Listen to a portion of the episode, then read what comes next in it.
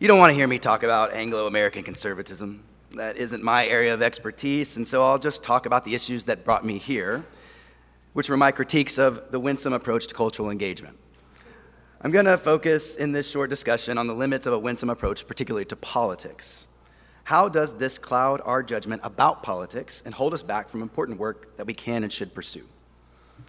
In our intense cultural battles, conservative Christians are often reminded that because we must love our enemies and show the meekness of Christ, we should therefore avoid culture warring or getting political. Rather, we are told we need to be winsome and find a way to transcend the divisions of our day. We are to lay down our rights for, quote, the world is watching. Any pursuit of power will supposedly discredit the church's public witness. Any attempt to win is characterized by our opponents as a mere power grab and selfish pursuit of privileges.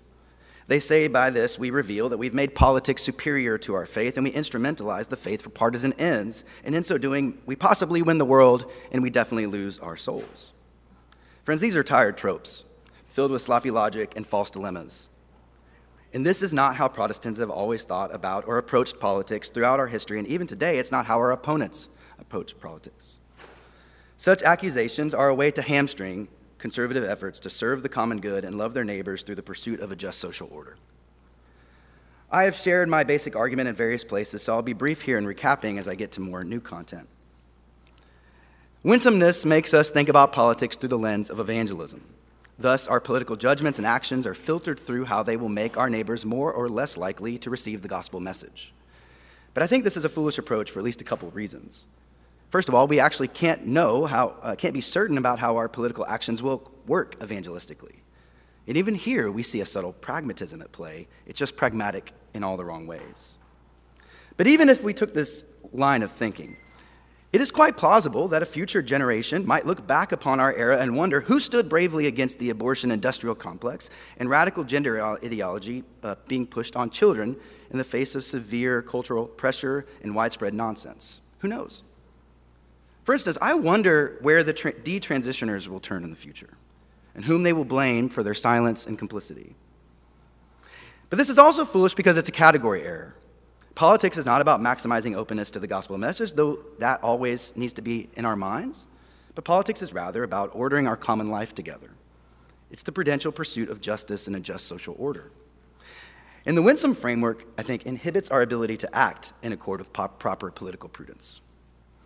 It tricks us into thinking that we need to constantly highlight with equal airtime the flaws in all sides, or to put all issues on the same level, resulting in false moral equivalencies on issues and strategies, producing a crippling inability to recognize and publicly admit when there is moral asymmetry between contemporary sides and even among the issues themselves. We need to be clear. Some causes are simply more important than others. Some issues are black and white, and some strategies are clearly more in accord with justice. And if we're being honest, the winsome pressures seem to be targeted particularly at conservative Christians. They are the ones who are supposedly culture warring or politicizing the faith, whereas the political pursuits of our Christian brothers and sisters on the left are characterized as social justice and prophetic witness. Only conservatives are the ones who compromise partisans, only they are obsessed with power. Any scent of a stronger association with explicitly conservative figures, movements, and agendas will get dinged as subordinating faith to politics. But this doesn't seem to apply to certain Christian demographics and their near total support for the Democrats. Look, it's true. Political power is dangerous. There are temptations that come with it. Lord Acton is right, it can corrupt. But abuse does not negate proper use, and there is a proper use for political power. And if it is still available to us as it is, to leave it to those opposed to the good as we perceive it is irresponsible abdication. It's a failure of love. Since there is still the possibility of using political power for the good ends that we seek, this means that culture war quietism and political pietism are not only foolish, but immoral. But culture war quietism and political pietism are what the winsome advocates push on Christian conservatives. We are all practical Anabaptists now, it would seem, or at least conservative Christians are expected to be. So, a couple quick points here. Quietism is untenable in an era of aggressive leftism and woke totalitarianism and all of that. Look, you might not be interested in the culture war, but the culture war is interested you, in you and your kids. The battles are on your doorstep. The tentacles of anti Christian, anti human leftism are encroaching into every sphere. To ignore the conflict is irresponsible. because it effectively baptizes the corrupt status quo and makes us complicit with the wicked and destructive principalities and powers of our day. Morally responsible persons must act to resist evil and promote the good.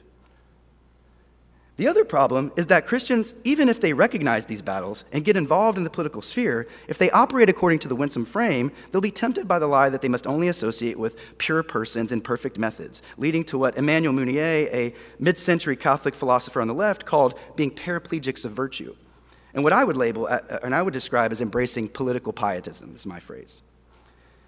People who are hoodwinked by this logic, for instance, will argue that you can only vote for figures whose lifestyle you can fully endorse, and they also get deceived by a veneer of respectability covering over wicked policies. Look, mean tweets aren't the only kind of meanness. Much of the evil in our society is masked by its banality, to invoke Hannah Arendt, and how we sanitize our atrocities. Think of abortions in clean clinics rather than back alleys, or the euphemisms of women's health care and gender affirming care. Political pietism and the desire to keep one's hands totally clean and associate only with political figures who have broad respectability or policies that ruffle few feathers clouds judgment. It makes it difficult for these folks to act with proper political prudence, to take concrete political action to advance society in the direction of justice and good order. This leads Christians to hesitate to pursue and use political power. They will feel that to keep their hands clean, they need to stay out of politics. But this will lead to a failure to practically love our neighbors. My proposal is that we need to retrieve a version of Christian realism. Christian realism is grounded in Augustine's political thought, starting from the recognition of the depth and scope of sin's effects, and therefore leading uh, to limited expe- expectations on what can be accomplished in the temporal order. Key Protestant Christian realists in the 20th century who developed this tradition would be people like Reinhold Niebuhr, Paul Ramsey. But politics is about the pursuit of a good social order. But as I argue, it must be prudential. It is the art of the possible. Christian realists recognize the reality of sin and the inherent limitations in all social projects. They embrace the necessity of, of, political compromises. They are willing to collaborate with flawed figures and employ imperfect methods in their pursuit of justice. Christian realists know that power is inescapable, and Christians shouldn't absent themselves from its use. The winsome types will accuse us of something nefarious here. But again, power is an inescapable fact of created existence, and it is not inherently evil. Governing authorities are ordained to use it responsibly to promote justice and peace. Thus, it is a means to express charity. Politics is one way we love our neighbors. The idea that because there are disagreements about theological, metaphysical, and moral matters, that therefore we must leave others alone and, re- and restrict our pursuit of the true and good to our private enclaves is therefore a failure of love.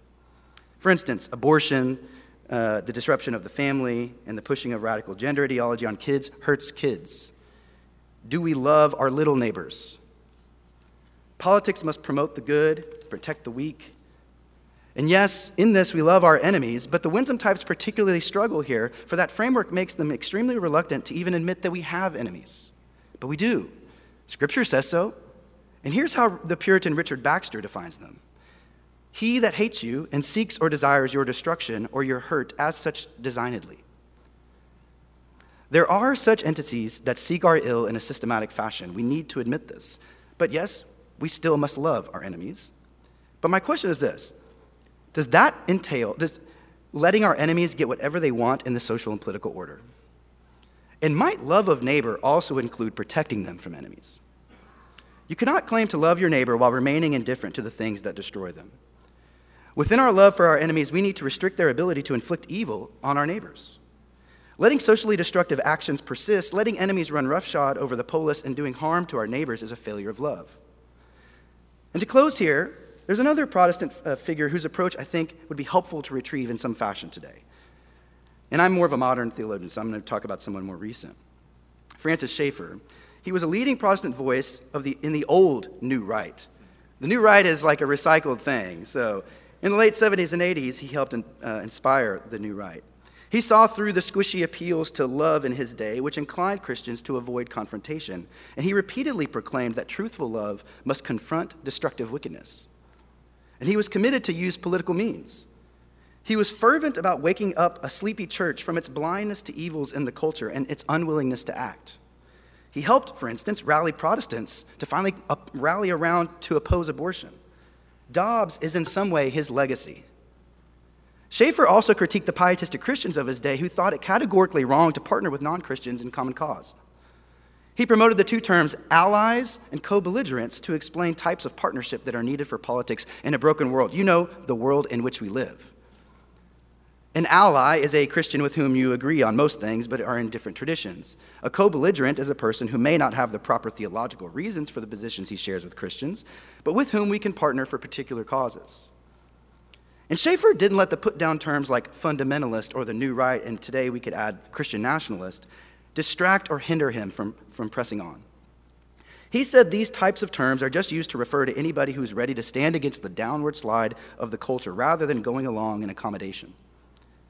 So I submit that we are in need of a new and doubtless very different Francis Schaeffer, or maybe many of them. Certainly, we can resist some of his theological errors, his, for instance, his over reliance on theonomy, which my good friend Timon can explain in more depth.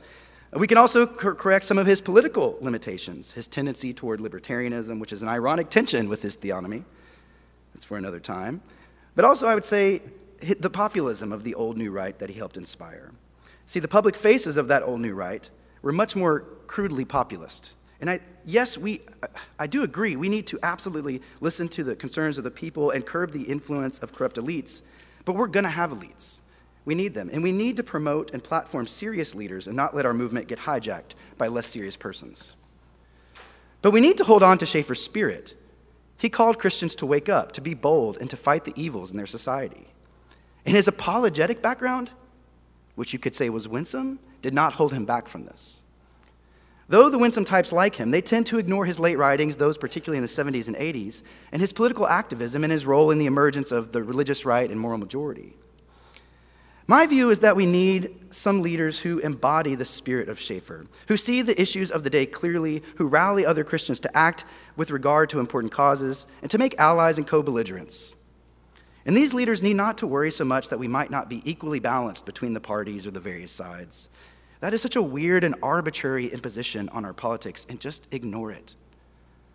But we need to ground our Schaefferianism in a more robust political theology than he himself had. We need to avoid the crude populism and insufficiently theological pragmatism of the old new right. And I think this can be achieved through things like the historical work of retrie- retrieval work that people like Brad and Timon and Glenn are doing.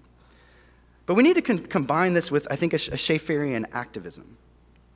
We can and should try to win. Not just for us, not just for our kids, though certainly them, but also for our neighbors. If you love your neighbors, you should be willing to win, not at any cost, but embracing the cost of getting hit with negative labels from those who disagree. Losing beautifully is no virtue. And ignore the accusations that cripple those who, by appropriating the winsome approach, are too concerned about how Christians are perceived. Focus on seeking justice, speak the truth, stand firm, don't let winsomeness keep us from trying to win in the public for the common good. Thank you.